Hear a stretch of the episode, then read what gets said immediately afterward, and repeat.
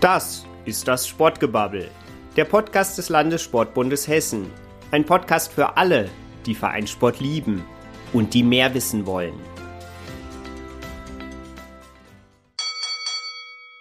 Wer international vorne mitwischen will, der muss auch als Altersklassenathlet einfach Disziplin und Härte gegen sich selbst zeigen, sonst geht das nicht. Herzlich willkommen zur zweiten Folge. Mein Name ist Daniel Seehuber, ich bin Referent für Kommunikation beim Landessportbund Hessen. Wir beschäftigen uns in unserer Oktoberausgabe mit dem Thema Leistungssport im Alter und dafür habe ich einen ganz besonderen Gast bei mir hier im schmucken Medienraum in der Otto-Fleckschneise in Frankfurt, nämlich Jörg Stehle. Er ist ein fast siebzig Jahre alter, emeritierter Anatomieprofessor, hat seinen nächsten Triathlon vor Augen und betreut ganz nebenbei auch noch zahlreiche ältere Sportler. Guten Tag, Herr Stehle, schön, dass Sie bei uns sind. Ja, einen wunderschönen guten Morgen hier in den schönen Gebäuden des Landessportbunds Hessen. Ich freue mich sehr, dass ich hier sein darf und äh, bedanke mich für die Einladung und bin gespannt auf das Gespräch, was wir jetzt führen. Für Sie geht es ja beim Sporttreiben nicht nur um den Gesundheitsaspekt, also auch im höheren Alter dann noch sportlich fit zu sein, sondern Sie wollen sich auch sportlich messen. Also Sie sind Leistungssportler und ähm, so wie Ihnen geht es auch immer mehr anderen Senioren. Sie wollen an Wettkämpfen teilnehmen, immer mehr Sportarten öffnen sich auch für diese älteren Zielgruppen. Ähm, was sind aus Ihrer Sicht die Gründe dafür? Ähm, liegt das vor allem auch am demografischen Wandel?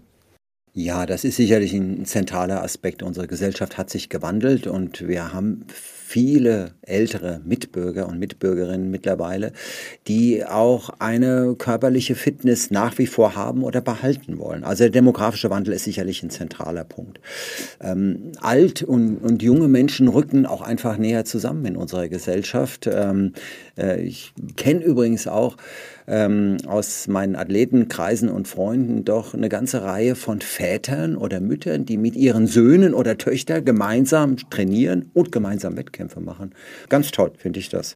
Sie haben eine große Familie, Kinder, Enkel. Sie könnten Ihren Ruhestand nach, ähm, glaube ich, ja sehr arbeitsintensiven Jahren als äh, Professor an der Uni Frankfurt genießen, aber Sie quälen sich lieber im Training. Ähm, warum? Ja, Sport ist Zeit meines Lebens einfach meine Leidenschaft gewesen. Wissenschaft meine Passion. Das, äh, ich habe Grundlagenforschung gemacht in Neurowissenschaften. Das ist äh, eine ganz große Passion von mir. Aber Sport ist immer meine Leidenschaft gewesen, schon als Jugendlicher. Ähm, ich wollte schon immer körperliche Grenzen testen, antesten und im Endeffekt auch überwinden. Ähm, ich äh, wollte auch meinen Willen stärken, genau an diese Grenzen heranzukommen und äh, das bietet nun mal der Leistungssport. Und Leistungssport ist ja nicht nur anstrengend, sondern ich empfinde ihn auch als extrem befriedigend. Ähm, sich so nach einer harten Einheit einfach selbst sagen zu können, boah, geht noch. Abgesehen davon, dass ich als Wissenschaftler natürlich weiß, als Neurowissenschaftler weiß, dass ein sportlich fitter Körper auch unser Gehirn, unseren Geist jung hält. Stichwort werfe ich mal in die Runde Myokine. Myokine sind Substanzen, die von Muskeln freigesetzt werden und ganz offensichtlich in unserem Gehirn unsere grauen Zellen stimulieren. Sie kommen ursprünglich aus dem Radsport, sind relativ spät dann in Triathlon eingestiegen, haben zweitausendneun dann erstmals die Langdistanz absolviert. Da waren Sie schon fünfundfünfzig Jahre alt. Wie waren denn die Reaktionen aus dem Umfeld? Haben die jetzt gedacht, der ist jetzt total bekloppt? Ja, also ursprünglich war ich ja leichter, immer aktiver Zehnkämpfer und bin dann ähm, äh, bis etwa dreißig Jahre und bin dann irgendwann zu diesem Mehrkampf zurückgekommen. Es war schon immer meine Leidenschaft, muss ich dazu sagen. Die Reaktionen im Umkreis mit fünfundfünfzig dann sowas nochmal zu machen, war natürlich Kopfschütteln bei dem einen oder anderen. Weißt du denn nichts Besseres mit deiner Zeit anzufangen, wurde ich gefragt. Oder äh, auf was für einem Ego-Trip bist du denn jetzt, dass du Leistungssport nach wie vor machst in diesem Alter, wo doch andere längst äh, ihr Familienleben oder ihr Zuhause genießen und ich einfach ins Training gegangen bin. Aber es gab natürlich auch, muss man sagen, Bewunderung, nämlich ähm, ach, guck mal an, was noch alles geht in diesem Alter. Und ähm, ich denke, am Ende wollen wir doch alle irgendwo Anerkennung erfahren und ähm, auch jenseits der Pensionierung, ich bin ja pensioniert seit drei Jahren und eben nicht zum alten Eisen gehören. Also das ist ja auch etwas, ähm, was uns stimuliert, was uns erfreut und ähm, was uns tatkräftig macht. Ähm, ich möchte aber noch auf einen wichtigen Aspekt eingehen und das ist ähm, Vorbildfunktion. Also in dem Moment, in dem ich im fortgeschrittenen Alter doch zeige, dass man noch sportlich aktiv sein kann, sich bewegen kann, ähm, Leistungen steigern kann, dann ist man natürlich ein Vorbild für ähm, Mitbürger, für Jüngere vor allen Dingen, für jüngere Menschen. Und das ist mir ein ganz wichtiges Anliegen, dass ähm, einfach, und das erlebe ich auch auf der Uni tagtäglich, dass da junge Leute zu mir kommen, ey, Sie machen doch Triathlon. Ich auch oder würde gerne auch. Das ist äh, ein, ein netter Nebeneffekt und ich halte das für etwas sehr Wichtiges, dass wir einfach ein Vorbild geben. Warum ist Leistungssport im höheren Alter sinnvoll und wo liegen so ähm, im Besonderen auch die Risiken? Weil die Risiken gibt es ja. Ja, äh, da muss ich jetzt als ausgebildeter Biologe so ein bisschen ausholen und muss einfach sagen, äh, unser Körper ist eigentlich Steinzeit geprägt. Ne? Der soll eigentlich zehn bis fünfzehn Kilometer am Tag laufen. Das war früher so. In der Savanne rumgelaufen, ähm, Essen besorgen, äh, Paarungspartner finden. Ne? Das sind wir einfach gelaufen. Und ähm, ich muss auch einfach die herbe biologische Wahrheit hier sagen, unser Körper ist für dreißig Jahre gemacht. Denn dann war die biologische Funktion erfüllt in dem Steinzeitalter. Das muss man einfach ganz klar sagen. Und von daher passt unser Körper eigentlich nicht in die heutige Zeit, in der ganz andere Anforderungen an ihn gestellt werden, indem wir in einer ganz anderen Umgebung leben, in der wir zum Beispiel auch auf Asphalt laufen und nicht mehr auf der Savanne. Das ist aber jetzt eine Sache, der jetzt ein orthopädisches Risiko in sich birgt.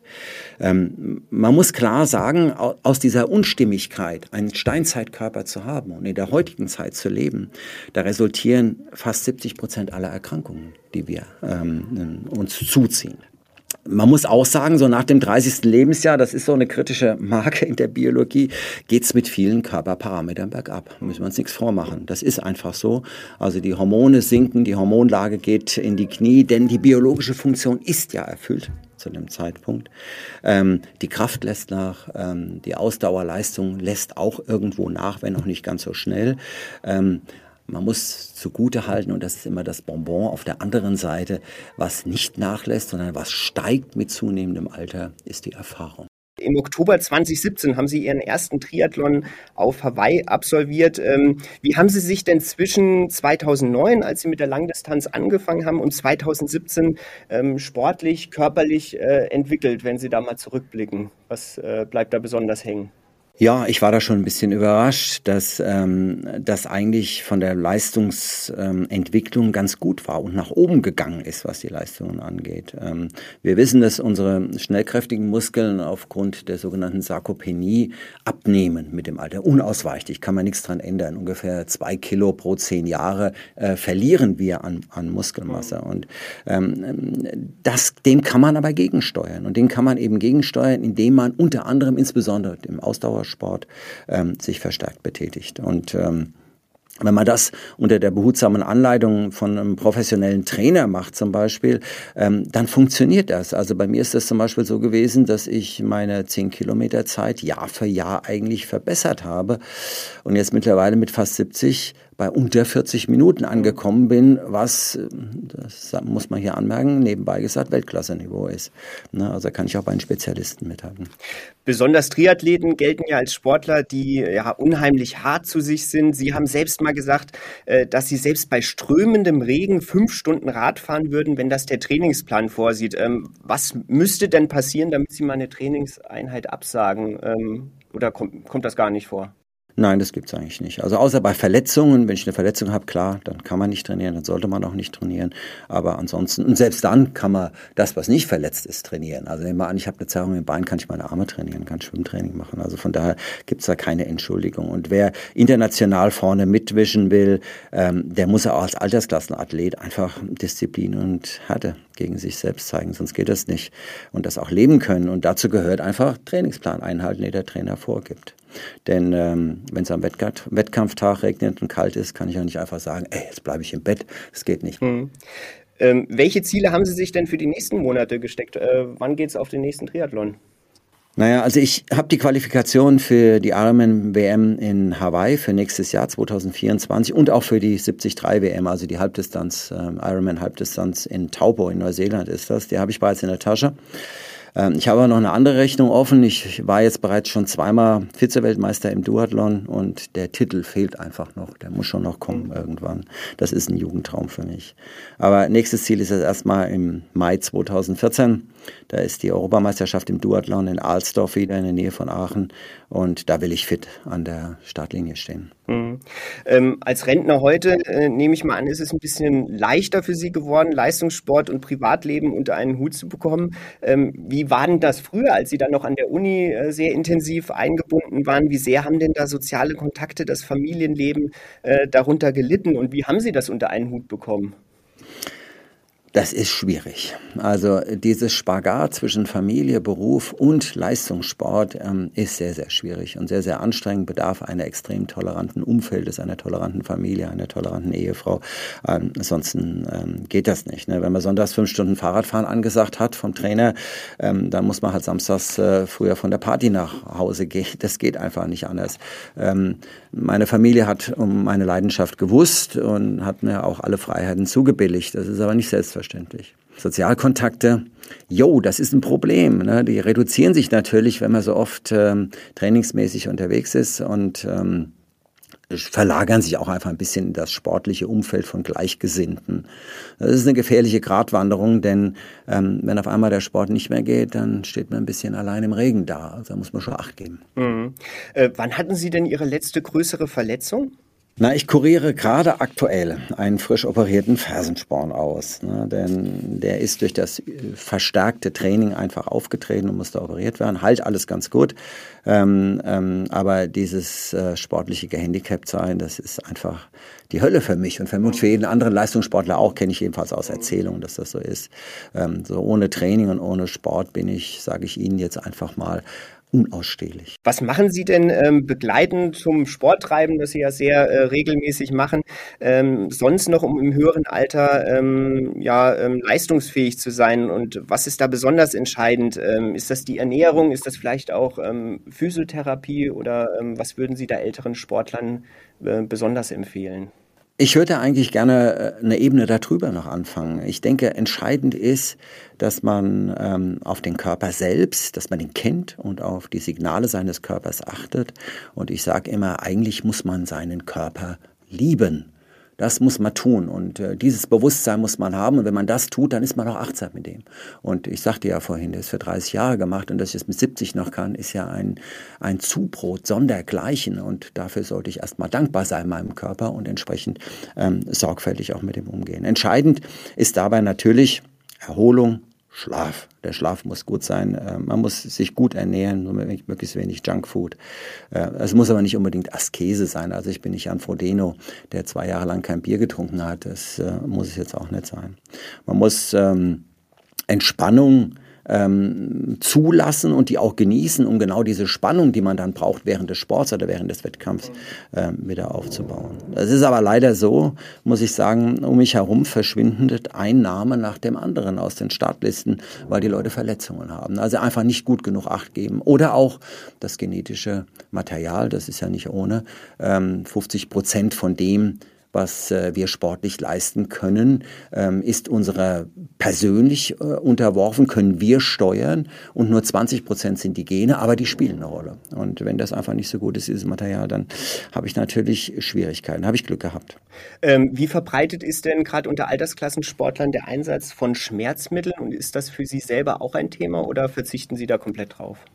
Also eine Medikation bei Schmerzen oder nach Verletzungen ist natürlich sinnvoll angesagt und können wir dankbar sein, dass es sowas überhaupt gibt, um die Heilung einfach zu fördern. Im Training und im Wettkampf ist das völlig inakzeptabel. Völlig.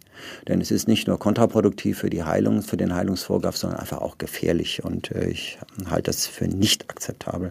Denn Schmerz ist einfach ein wichtiges Signal von unserem Körper. Und das muss man ja beachten. Es gibt eine, eine Studie vom Kollegen Perikles Simon, die hat er zweitausendzwölf veröffentlicht, hat er dreitausend Triathleten befragt, äh, anonym. Und da haben zwanzig Prozent von denen zugegeben, dass sie eine Einnahme von Schmerzmitteln bei Schmerzen äh, machen und dass sie weiter trainieren. Ne? Also das ist natürlich dann ein Ehrgeiz, der einfach nicht zu akzeptieren ist. Und ich nehme an, auch wenn das anonym war und zwanzig Prozent haben das zugegeben, dass ich diese Zahl gut und gerne verdoppeln könnte. Also ich mhm. glaube, das machen sehr viele. Mhm. Okay, ähm, wir sprechen gleich weiter, kommen jetzt aber erst einmal zu unserer Schnellfragerunde. Heute geht es natürlich um das Thema Leistungssport.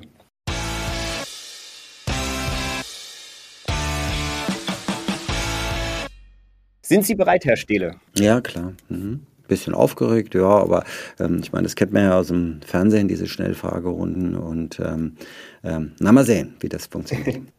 Die Regeln sind zumindest einfach. Ich stelle Ihnen entweder oder Fragen und Sie müssen sich bloß auf eine Antwort festlegen. Aber ich höre mir natürlich auch gerne die ein oder andere nette Anekdote an.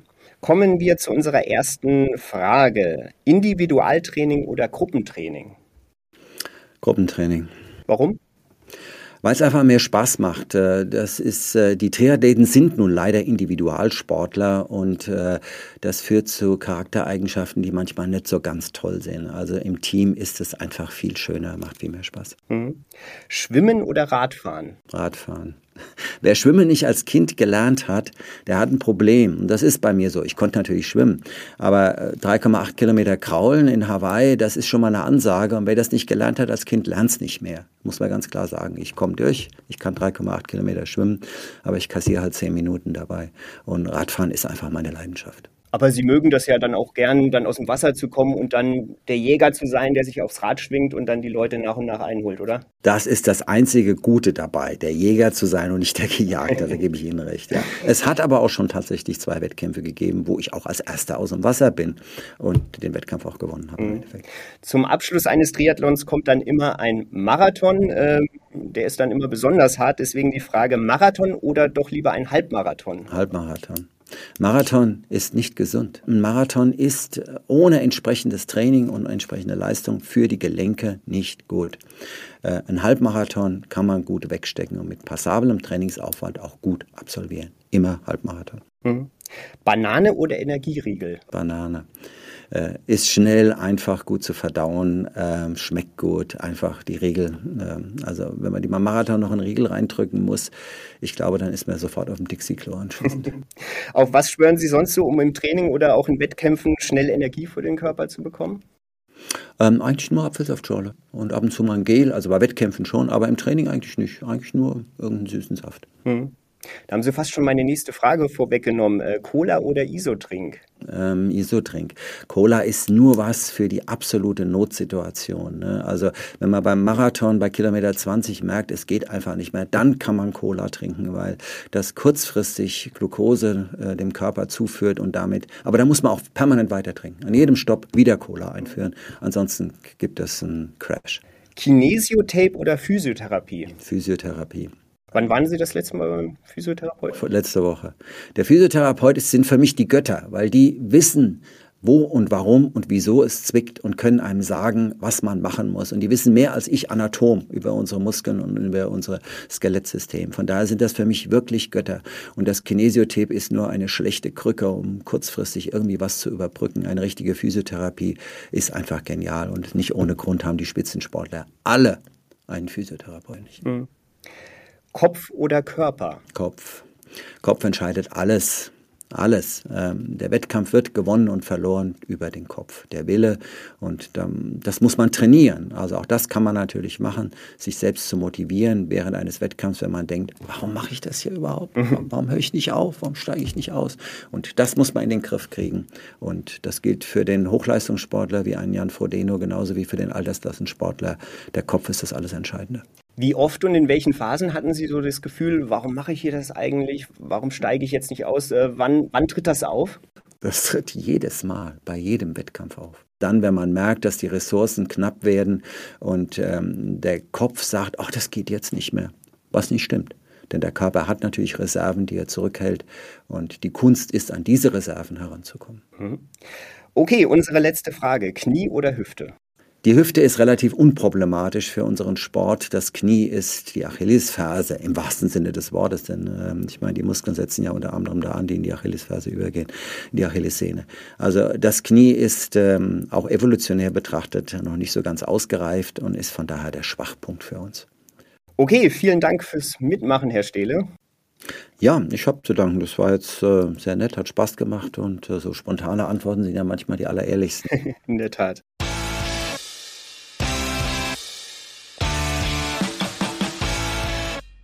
Im zweiten Teil unserer Podcast-Folge sprechen wir noch ein bisschen über die Rahmenbedingungen für Senioren-Leistungssport an der Vereinsbasis und natürlich auch über die älteren Leistungssportler, die Sie, ähm, Herr Stehle, ja mit ganz viel Herzblut betreuen und auf Wettkämpfe vorbereiten.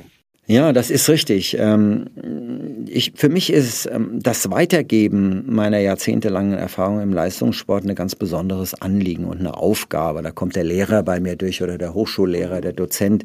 Natürlich möchte ich gerne mein Wissen weitergeben an Jüngere und einfach sagen, das habe ich in Jahrzehnten erfahren. Und ähm, es gibt einfach nichts Schöneres, als eigene Erfahrungen an interessierte und interessante Menschen weiterzugeben. Ähm, Das mache ich ja im Moment auch mit meinem Jetlag-Projekt, wo ich einfach den Chronotyp von Athleten bestimme und ähm, denen dann den, die individuelle Wettkampfzeit an, Zeitpunkt anpasse, egal ob die nur nach Tokio, Dubai, Dubai oder München fliegen.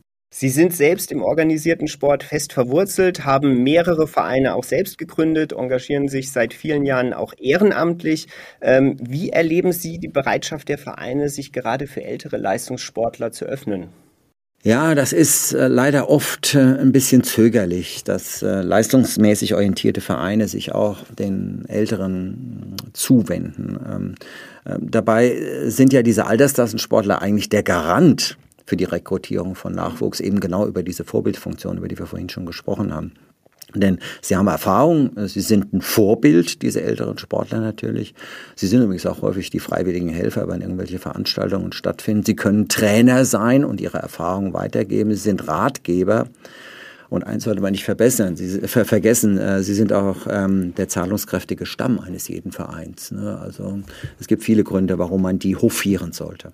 Woran hapert es an der Vereinsbasis Ihrer Meinung nach besonders? Also was müsste passieren, dass da mal ähm, auch was in Schwung kommt für die Altersklassensportler? Ja, ich denke, ein wichtiger Aspekt ist neben der Mitnahme der leistungsorientiert äh, trainierenden Altersklassensportler auch den Freizeitsportler zu integrieren. Auch die, denen gebührt Respekt und Anerkennung, dass sie das machen, dass sie sagen, hier, ich will Sport machen aus einem gesundheitlichen Aspekt oder einfach, weil mir Freude und Spaß macht. Und der Nebeneffekt ist ja einfach der, ähm, dass wir gesünder leben.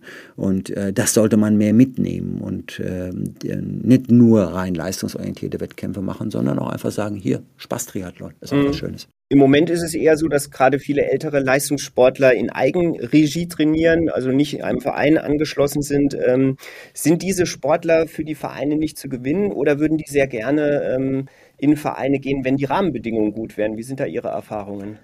Naja, also die Vorteile, in einem Verein ein Mitglied zu sein, die liegen ja nicht nur in der inkludierten Sportversicherung, die man äh, dabei natürlich hat, wenn man in einem Verein ist, sondern ähm, es ist ja auch das gesellige Beisammensein beim gemeinsamen Training, selbst beim im Schwimmtraining kann man, wenn man die Bahn geschwommen ist, kurz sagen, ey Gude, wie geht's? Mhm. Und mal kurz erzählen, was hast du am Wochenende gemacht für eine Trainingseinheit? Also das ist ein wichtiger Aspekt, dieses gemeinsame Training. Ähm, sehr stimulierend kann einfach auch die Teilnahme als ein Team bei Wettkämpfen sein. Ne? Ähm, das macht einfach Spaß, so etwas, wenn alle miteinander, füreinander zusammen so etwas machen und ähm, durch ähm, Freud und Leid bei dem geliebten Sport einfach gehen. Wie viele äh, Leistungssportler im älteren Alter ähm, betreuen Sie jetzt im Moment? Das ist äh, fluktuierend. Das ist immer von Wettkampfsituationen abhängig. Dann kommen die Sportler zu mir und wollen eine entsprechende Anpassung ihres Chronotyps haben, um bei dem Wettkampf optimal zu performen. Das ist jetzt vor Hawaii sind es wieder erheblich mehr äh, Sportler, die sich bei mir melden. So über das Jahr ist es. Äh, ich habe aber auch Athleten, die ich das ganze Jahr lang betreue. Mhm. Ähm, unter anderem auch ähm, den ähm, gerade in Nizza gekürten Weltmeister im Ironman der Paratriathleten. Den betreue ich auch das ganze Jahr schon bei seinen Wettkämpfen, bei seinen Trainingsvorbereitungen und shifte seine innere Uhr immer so, dass er optimal performt.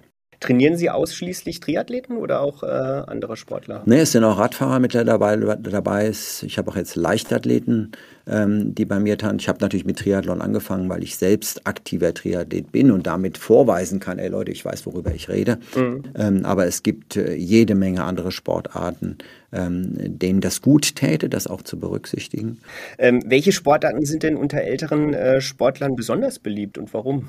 Ja, da kommen wir nochmal zurück auf ähm, diesen Muskelabbau, der einfach genetisch bedingt ist mit zunehmendem Alter. Und was sich vor allen Dingen dort abbaut, das sind die Schnellkraftmuskeln. Äh, ne? Während die Ausdauermuskelfasern in unserer Skelettmuskulatur, die bleiben relativ lange erhalten und sind auch relativ gut trainierbar. Also von daher ist, sind bevorzugte Sportarten Ausdauersportarten wie Radfahren. Ähm, und ähm, die Gelenke das, äh, werden dabei geschont, wenn ich Rad fahre, denn ich laufe nicht. Also Laufen ist da viel Gelenk ähm, ähm, strapazierender und das sind die Schwachstellen in unserem Körper. Da müssen wir uns ganz, gar nichts vormachen. Ne? Ähm, ähm, da, da muss man drauf achten. Man kann natürlich auch schwimmen, das geht auch. Wie hat sich denn äh, in den letzten Jahren das Wettkampfniveau ähm, in den Sportarten entwickelt, äh, die Wettkämpfe äh, für ältere Leistungssportler anbieten? Ja, das ist eine dramatische Entwicklung, muss ich Ihnen sagen, und zwar zu immer besseren Leistungen. Mhm. Das liegt nicht nur an dem Material, das spielt sicherlich eine Rolle, was besser geworden ist. Es liegt vor allen Dingen an dem Körperbewusstsein und es liegt vor allen Dingen an den Trainingsmethoden. Und man muss natürlich in Rechnung stellen, dass ein älterer Athlet eben nicht so intensiv trainieren kann wie ein junger Athlet. Und dann kommen Trainingsmethoden ins Spiel, die trotzdem bei weniger Belastung von den Gelenken zum Beispiel den gleichen Effekt erzielen. Und das ist die Kunst eines guten Trainers. Haben die meisten Ihrer Klienten schon früher Leistungssport gemacht oder betreuen Sie auch Sportler, die erst im höheren Alter den Leistungssport äh, für sich entdeckt haben? Wie ist da so das Verhältnis? Es gibt beides. Also diesen Kick des Leistungssportes, der wird tatsächlich erst oft äh, sehr spät erkannt im Laufe des Lebens äh, und manchmal auch erst nach Abschluss einer erfolgreichen beruflichen oder familiären Lebens, dass man da, oh, neue Aufgabe, ich will noch mal, ich bin noch motiviert und so und ähm, das dann macht. Die, die wenigsten ähm, der älteren Sportler, die ich betreue, waren mal Elite-Leistungssportler. Die haben häufig mit dem Sport eigentlich abgeschlossen und sagen, ey, ich habe alles erreicht, alles andere ist so ein bisschen zu gut, ich mache noch ein bisschen was, aber mehr ist es nicht. Ähm, sondern es sind heute häufig einfach Leute, die erst im fortgeschrittenen Alter so auf den ähm, Geschmack gekommen sind. Es gibt auch immer wieder überraschende Quereinsteiger oder Neueinsteiger, die einfach zum Beispiel Spaß an der Herausforderung des Triathlon finden und das probieren. Hm. Wie sind denn Ihre Klienten so von der Persönlichkeit ähm, her gestrickt? Äh, muss man genauso verrückt sein wie Sie, um von Ihnen dann betreut zu werden oder ist das kein Kriterium? Erstmal vielen Dank für das Kompliment, ja. Ähm, ja, verrückt sein äh, auf der einen Seite, auf der anderen Seite äh, kann das auch ganz nett sein. Nee, das müssen die natürlich nicht sein. Ne? Ähm, man muss schon ein bisschen Selbstdisziplin mitbringen. Ähm, ma, ma, so eine Social Jetlag-Anpassung, wie ich sie halt regelmäßig mache, die bedingt dann schon mal, dass die Leute einfach sehr früh aufstehen müssen oder länger ins, äh, aufbleiben müssen oder ins Bett gehen müssen. Ähm, das müssen die dann einfach mitnehmen, wenn sie diese maximale Leistung abrufen wollen. Ähm, es muss also einfach eine gewisse Zielorientiertheit vorhanden sein. Die müssen ein Ziel haben, sagen, hey, ich will bei dem Wettkampf optimal performen. Mach du mal, damit das klappt. Und dann mhm. gebe ich Ihnen die Vorgaben. Unter welchen Umständen würden Sie denn von einer Karriere im äh, Leistungssport, äh, im Seniorenbereich abraten? Ähm, es bedarf natürlich, bevor man Leistungssport im Seniorenalter macht, einer ärztlichen Abklärung des ganz allgemeinen Gesundheitszustandes, vor allem natürlich des kardiovaskulären Systems, also Herz und Lunge. Das sollte man untersuchen, bevor man das macht, insbesondere Ausdauersportarten. Aber ansonsten muss ich Ihnen sagen, sehe ich sehr wenig Einschränkungen, ähm, außer irgendwelche körperlichen Altlasten, die man halt mit hat. Wie gesagt, man ist Ski gefahren und hat sich einen Kreuzbandriss zugezogen ähm, beim Skifahren. Das muss man beachten, wenn man dann verstärktes Lauftraining macht. Aber ansonsten gibt es auch für mich keinen Grund. Ähm, welches Vorwissen bringen denn Ihre Klienten hinsichtlich Trainingsgestaltung mit ähm, und wie verantwortungsvoll ähm, ja, agieren die da? Na, in der Regel haben äh, diese doch motivierten Altersklassensportler einen Trainer. Ja, ähm, also es gibt mittlerweile auch welche, die nach Trainingsplänen aus dem Netz arbeiten, aber im Regelfall haben die einen eigenen Trainer. Äh, ich bin ja nun kein Trainer, also ich interferiere nicht mit den Trainingsplänen, die die haben ähm, ähm, und stelle ja gar keine Trainingspläne aus, sondern ich verschiebe ja nur die innere Uhr von diesen Athleten. Ähm, von daher, ich mache das natürlich plausibel, warum ich das mache, ähm, ähm, kann man auf meiner Webseite sehen oder ich mache einen Vortrag dazu. Äh, ich habe immer Zoom-Kontakt zu meinen Athleten und erkläre ihnen das, warum ich das mache, damit sie es wissen. und damit einfach auch eine hohe Compliance zeigen. Mhm. Wie viel Training im Alter ist äh, sinnvoll? Wie lange sollten Pausen sein? Ähm, naja, auch ein Altersklassensportler kann jetzt gerade im Triathlon durchaus mal fünfundzwanzig Stunden die Woche trainieren. Das ist prinzipiell leistbar. Mhm. Ähm, beim Radfahren, Laufen und Schwimmen werden ja auch ganz unterschiedliche Muskeln oder, oder Gelenke beansprucht. Man kann das also natürlich sinnvollerweise auch abwechseln. Ähm, man muss trotzdem sagen, dass Erholungspausen, die sind einmal abhängig natürlich von der Intensität der Trainingseinheit. Und die sind natürlich viel, viel länger beim Altersklassenathleten als beim Eliteathleten, ne? Der von einem Tag auf den anderen zwei harte Einheiten machen kann. Das geht beim Altersklassensportler nicht mehr. Der muss, der muss seinem Körper einfach ähm, eine Ruhephase gönnen. Das gilt auch für Wettkämpfe. Also man kann nicht dieses Wochenende Langdistanz machen und zwei Wochen später dann noch eine. Das geht nicht. Das können Top-Sportler wie äh, unsere Top-Triathleten machen, aber ein Altersklassensportler geht nicht. Mhm. Abschließende Frage, wer hat im Alter ähm, eine höhere Motivation und mehr Leidensbereitschaft? Sind das die Männer oder doch eher die Frauen? Also in meiner Erfahrung sind äh, die Frauen viel fokussierter in der Umsetzung meiner Vorgaben für die Jetlag-Anpassung als die Männer. Die Männer nehmen das eher irgendwie ein bisschen locker. Ja gut, machen wir halt mal. Aber die Frauen äh, akribisch, die fragen drei Minuten oder zehn Minuten früher aufstehen. Was, wie soll ich mich da verhalten? Extrem genau und fokussiert. Sie, die nehmen den Sport oft viel ernster. Ähm, Vor allen Dingen im Training, was sich leider im Wettkampf dann umkehrt. Da gibt es dann einfach Männer, die zu Bestien werden. Unangenehme Erscheinung. Okay, äh, herzlichen Dank für das nette Gespräch, Herr Stehle. Schön, dass Sie bei uns waren, hier im Landessportbund, in unserem schmucken Medienraum. Ähm, und ich würde mich freuen, wenn wir uns äh, an anderer Stelle äh, bald wiedersehen, vielleicht ja schon nach Ihrem nächsten Triathlon.